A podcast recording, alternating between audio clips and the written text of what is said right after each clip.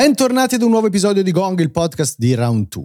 Eh, dopo una settimana in cui ci siamo insomma divisi un po' fra l'attualità, ma un po' anche fra i giochi della Gamescom e i giochi in uscita, ieri speriamo che abbiate ascoltato la puntata monografica dedicata a Starfield. Eh, speriamo, dai, per forza. Oh. Esatto, altrimenti fatelo subito e attivate le notifiche così poi non vi perdete nessun episodio. Ehm, oggi ci focalizziamo solo sull'attualità abbiamo due notizie da commentare eh, e partiamo direi dalla news in realtà di qualche giorno fa ma che insomma ha stimolato dei discorsi anche interessanti durante le nostre dirette legata all'aumento dei prezzi del eh, servizio del PlayStation Plus eh, che Sony ha annunciato così un po' a sorpresa eh, per i piani annuali che è un aumento beh, vertiginoso è un aumento assolutamente considerevole che arriva come un fulmine a ciel sereno e che arriva tra l'altro a circa un anno dalla ristrutturazione stessa del programma PlayStation Plus.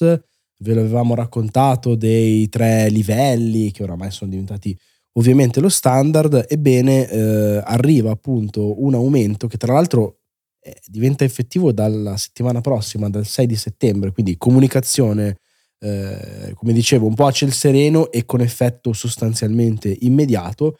Che cosa succede? Eh, sono, ci sono stati degli aumenti che variano un po', diciamo, da territorio a territorio, però per quanto riguarda le sottoscrizioni annuali, eh, i, l'essential, l'extra e il premium, in, negli States si sono alzati del 33% addirittura, Uh, in Europa uh, tra il 20 e il 25%. Uh, eh, il punto è che la sottoscrizione più prestigiosa dal punto di vista, diciamo, dei soldi e dei servizi offerti, ovvero il premium, appunto, arriva a costare 151,99 eh, euro. E già qualcuno con l'OCD si lamentava di questa cifra assurda, cioè non 149 ma 152. Tiè, sì, eh, anche vabbè, così. Eh, così. rubiamo anche questa, cerco di mungere fino al, al possibile. Eh, chiaramente è, eh, si tratta di un aumento importante, ricordiamo che prima costava 119, cioè certo. è un 20% eh, molto molto considerevole ed è un 20% che diventa quasi inspiegabile e che ha ovviamente suscitato l'ira dei consumatori perché non viene giustificato a fronte di nessuna aggiunta, semplicemente esatto. il punto è non ci stavamo dentro sostanzialmente sì, sì. con quella che era l'offerta e il, il servizio stesso e quindi aumentiamo tutto. Il problema è che già risulta difficile eh, come posso dire, convincere le persone quando l'incremento è così consistente.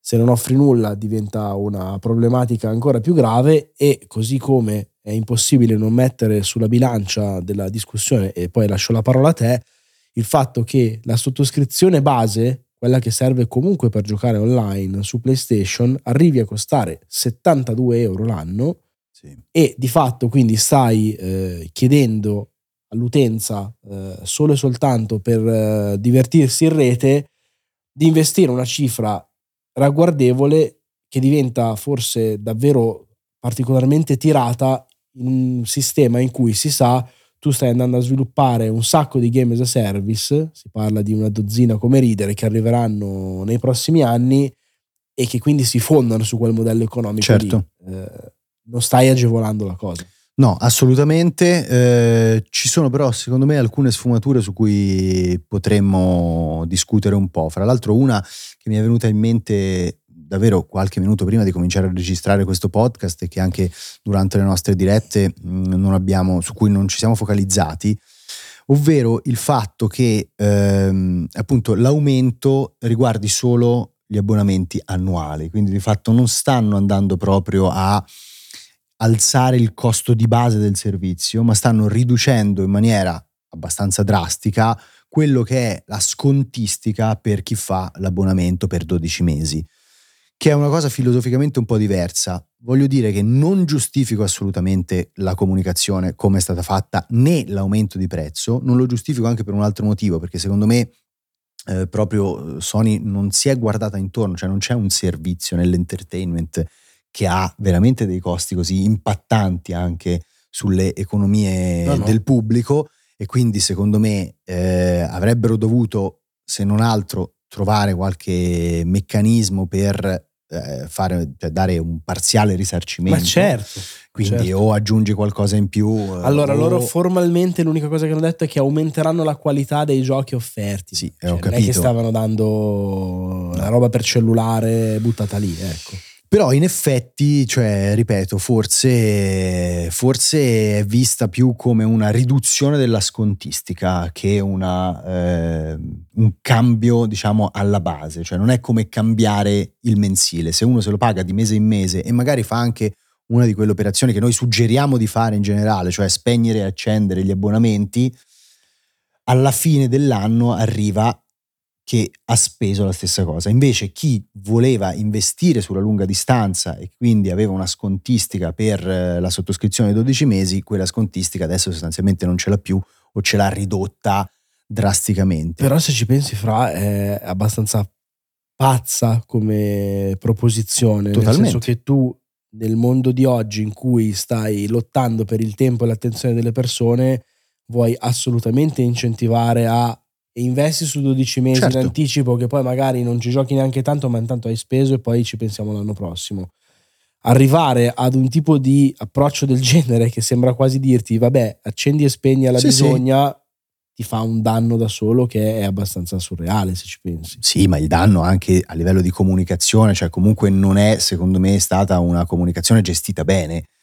Però devo anche ammettere questo sì, che eh. e questa è una cosa un po' particolare. l'altro lato della medaglia che come ha reagito il mercato, non il mercato dei giocatori, ma il mercato azionario? Eh, ha reagito andando in una direzione che per me, diciamo, è stata imprevista, ovvero il valore insomma, delle azioni si è innalzato del 3% dopo questa comunicazione. Ed è una cosa bislacca perché secondo me qualsiasi altro servizio in abbonamento, da Netflix a Amazon Prime, a Game Pass, a Ubisoft Plus, a EA Disney Plus eh, tutto tutto Insomma, eh, eh, qualsiasi altro eh, servizio di abbonamento mh, insomma, avesse dovuto annunciare un aumento dei prezzi, ci sarebbe stata una tendenza del mercato macroeconomico in direzione opposta.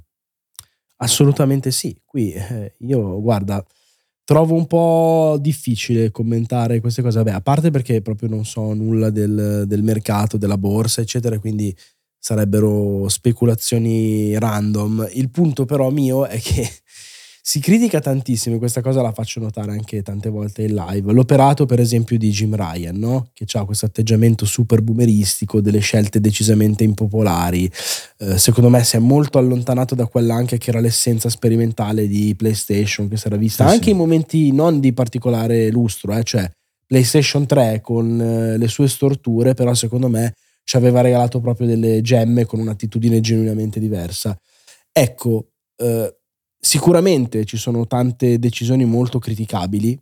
Per me la più criti- criticabile di tutte è e rimane in quest'anno solare eh, il modo in cui è stato lanciato e poi dimenticato immediatamente PlayStation VR 2, che è una roba che mi resta un po' così, anche perché sono comunque un fan. Eppure, al netto di tutto, cioè, loro stanno avendo dei riscontri, dei risultati. Anche questo, se vuoi, eh, è l'ennesimo contentino che diciamo gli viene offerto dal mercato, dal pubblico in generale, che dimostra che per quanto si possano criticare, continuano, ed è giusto farlo, eh, sottolineo, e infatti non ci tiriamo indietro, continuano nonostante tutto ad essere leader del mercato e un po' a essere quasi giustificati dalle loro azioni. Sì, perché sì. se alla fine poi PlayStation 5 continua a macinare i numeri che macina, i giochi vendono benissimo, magari la gente continua a rimanere abbonata, Certo. alla fine sono un'azienda, non una Ollus, fanno per il profitto, chiamali stronzi.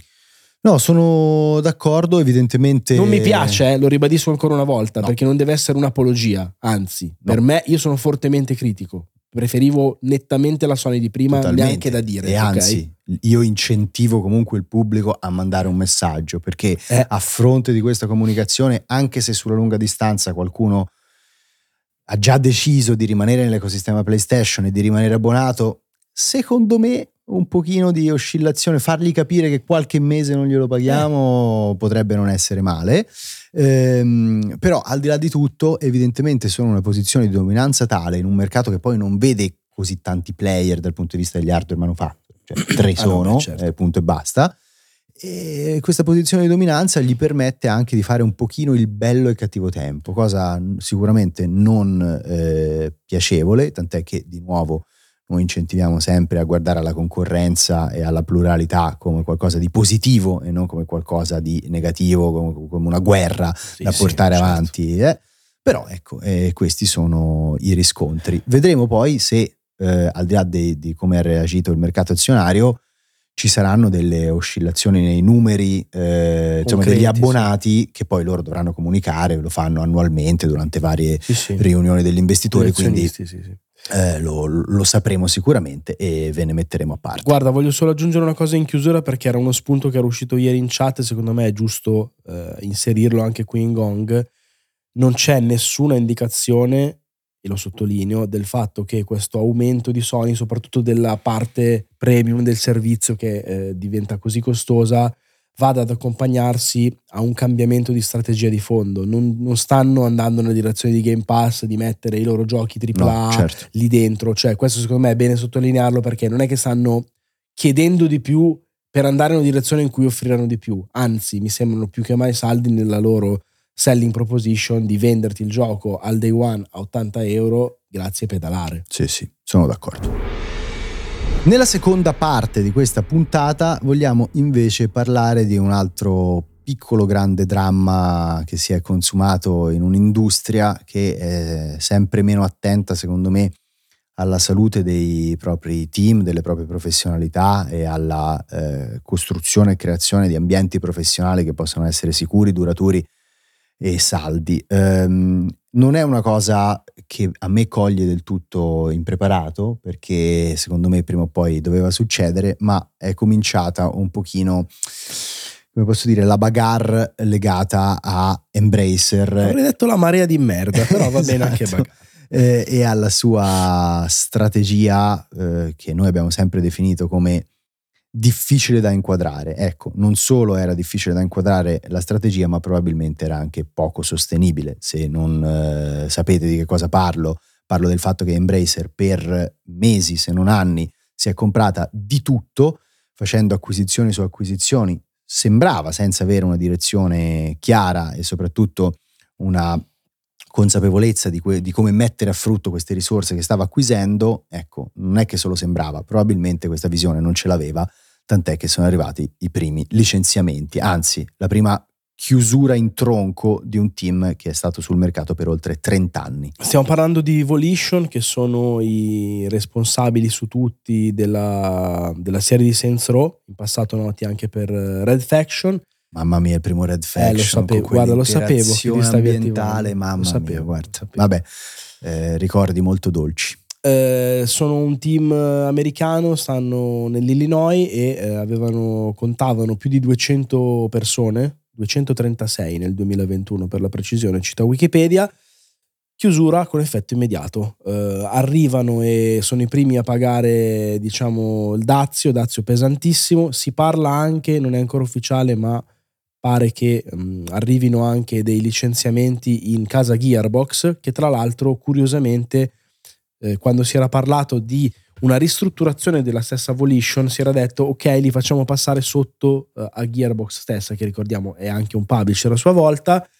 No, non succede così, ma chiudono direttamente per, eh, come dice il comunicato stampa stesso di Volition, che ringrazia per questi 30 anni di attività, di successi e di calore del pubblico. Diciamo che è un po' surreale anche la comunicazione con una lettera che sembra quella che ti fa scrivere il terrorista con una, una pistola puntata. È chiaro che loro sono di proprietà di Embracer quindi non possono magari eh, andare contro direttamente chi li possiede. Sì, però ecco. lasciagli un minimo di autonomia, no? Assolutamente sì, invece qui nella loro comunicazione dicono che insomma Embracer ha bisogno di una ristrutturazione per mantenere la sua leadership di mercato, fra l'altro leadership di mercato che secondo me eh, sarebbe tutta da valutare. No, ma era nel mercato delle acquisizioni fatte a caso. Esatto, ah, lì è sono, leader esatto. indiscusso. Eh, sì, c'è da dire che insomma, al di là di questa comunicazione che è veramente per me proprio un altro esempio di quanti sono, eh, quanto è malato un certo tipo sistema, di capitalismo sì, e di sì. sistema. Eh, però è, è, anche vero che purtroppo, ahimè, eh, prima abbiamo citato Red Faction e comunque anche la saga di Saints Row che hanno reso grande Volition, secondo me è un team che aveva comunque delle capacità produttive e creative importanti, è vero che ultimamente diciamo Volition non navigava in, in, buone acque, l'ultimo Agents of Mayhem che era questa sorta di spin-off di sì. Saints Row eh, non aveva avuto convinto. Il, non aveva convinto così come non aveva convinto neppure proprio il rilancio della saga di Saints Row sì, quello tra l'altro l'aveva citato anche l'amministratore delegato di Embracer come proprio un passo falso e mm. un gioco che era andato al di sotto delle aspettative. Avevano voluto provare a rilanciare il marchio che si era sempre posto come l'alternativa più becera e dissacrante a GTA, puntando tutto sulla customizzazione, forse per strizzare un po' l'occhio alla generazione di Fortnite, senza minimamente riuscire ad essere appetibile per loro, ma anzi risultando anche poi, come posso dire, poco simpatico agli stessi, agli stessi fan. Quel gioco non è andato bene, forse nessuno si immaginava che un reboot di cui non si sentiva particolarmente l'esigenza e che è stato accolto con anche secondo me abbastanza una comprensibile freddezza dal mercato potesse essere la pietra tombale di team appunto di 200 rotte persone. Quello che a me fa proprio specie, lo scrivevo anche su Twitter, è che hai l'impressione che Embracer ci abbia proprio le mani sporche di sangue, nel senso che non è una gestione aziendale in megagruppi è anche logico che valutino i loro asset certo. e possano scegliere liberamente di chiuderli. E che qui sono stati fatti palesemente degli acquisti in modo sconsiderato, nemmeno solo nel mondo videoludico, cioè hanno comprato Uh, i diritti della terra di mezzo per qualsiasi cosa, per qualsiasi sì, sì, opera sì. di intrattenimento. Hanno comprato Asmodee nel mondo del gioco da tavolo, che è un colosso come dire Activision. Cioè, hanno comprato Limited Run, cose tutte che più o meno sono di pertinenza di quel, un certo tipo di mondo, ma che parlano lingue diverse senza avere chiaramente una visione di fondo, riuscendo ad ottenere, tra l'altro, pubblicando nel frattempo dei giochi al di sotto di quella che probabilmente era la media desiderata, certo. basti dire che il migliore, quello accolto meglio, è Dead Island 2, che per carità è un buon gioco, ma non è certo una roba sì. di quelle da appuntarsi oh, vabbè, In quest'anno se ne è parlato, ma si è finito di parlarne tipo una settimana dopo l'uscita. Cioè, Assolutamente. Cioè, e il problema è che cioè, hai fatto questa, hai preso questa decisione e poi qua ci sono 200 rotte persone che pagano con, sì. con la loro carriera. Fra l'altro, guarda, voglio insomma, sottolineare un'altra piccola sfumatura. Di solito quando dei grandi gruppi eh, prendono delle decisioni così drastiche, magari accennano nelle comunicazioni alla possibilità di reintegrare vero, gli sviluppatori in altri team.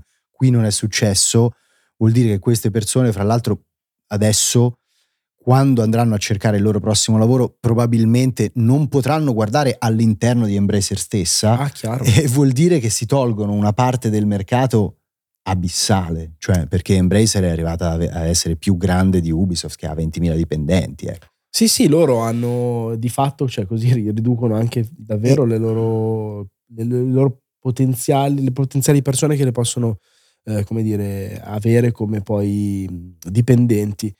Staremo a vedere cosa sta succedendo. Io ho visto che nell'industria, anche solo su Twitter, ho visto John Romero, anche altri sviluppatori che dicevano ci dispiace tantissimo, secondo me è segno di quanto comunque Volition non fosse certamente un team rimasto del tutto sulla cresta dell'onda, ma alla luce anche di quello che dicevi tu prima di Red Faction, eh. qualcosa ha lasciato e spiace che non, cioè, si è comunque perso qualcosina. Che in parte questo settore l'aveva un po' definito. Grazie mille per averci seguiti anche in questa puntata. È finita la settimana e noi con Gong torniamo lunedì. Iscrivetevi, attivate la campanellina se volete abbonarvi, il costo ragionevole è di 2,99 euro eh, eh, al mese, non ci sarà nessun contenuto dietro paywall e vi promettiamo che non aumenteremo del 25% gli abbonamenti annuali. Ciao. Aumenterà la mia tosse nel corso di queste prossime settimane visto che arriva l'autunno. Ciao. Ciao.